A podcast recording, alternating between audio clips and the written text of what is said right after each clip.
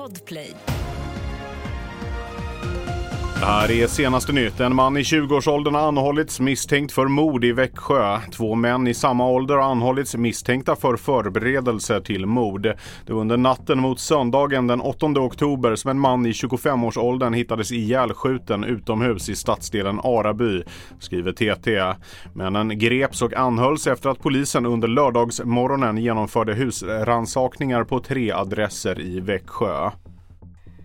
De F16-plan som Danmark lovat ska levereras till Ukraina kommer att dröja upp till ett halvår. Den exakta orsaken är inte känd men det uppges handla om ett antal kriterier som inte är uppfyllda, skriver TT. Bland annat ska det handla om utbildning av piloter. Ukrainas president Volodymyr Zelensky fick löftet av Danmarks statsminister Mette Frederiksen när han besökt Danmark i augusti i fjol. Under näst sista etappen i Tour de Ski blev det en svensk fullträff. På massstarten 15 km klassisk stil var Linn Svan först i mål. Hon vann just före Frida Karlsson som blev tvåa.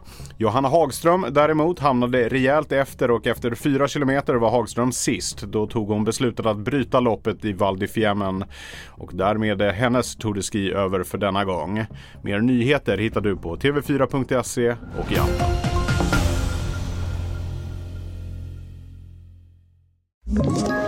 Ett poddtips från Podplay. I fallen jag aldrig glömmer djupdyker Hasse Aro i arbetet bakom några av Sveriges mest uppseendeväckande brottsutredningar.